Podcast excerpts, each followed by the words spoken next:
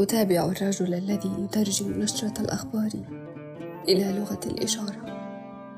يفرك كفيه فأعرف أن بيتا في غزة قد سوي بالأرض. ينظر إلى فوق. فأفهم أن طائرة تغير على أطفال أبرياء. يرفع أصابع ثلاثة. فأتأكد أن ثلاث جثث دخلت إلى ثلاجة الموتى.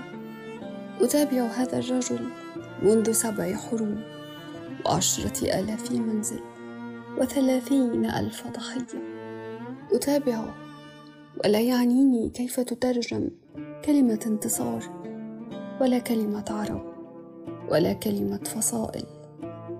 أريد أن أعرف فقط كيف تترجم جملة مجرم يفلت من عقاب ضحيته في كل مرة لكن يبدو أن لا أحد يقولها.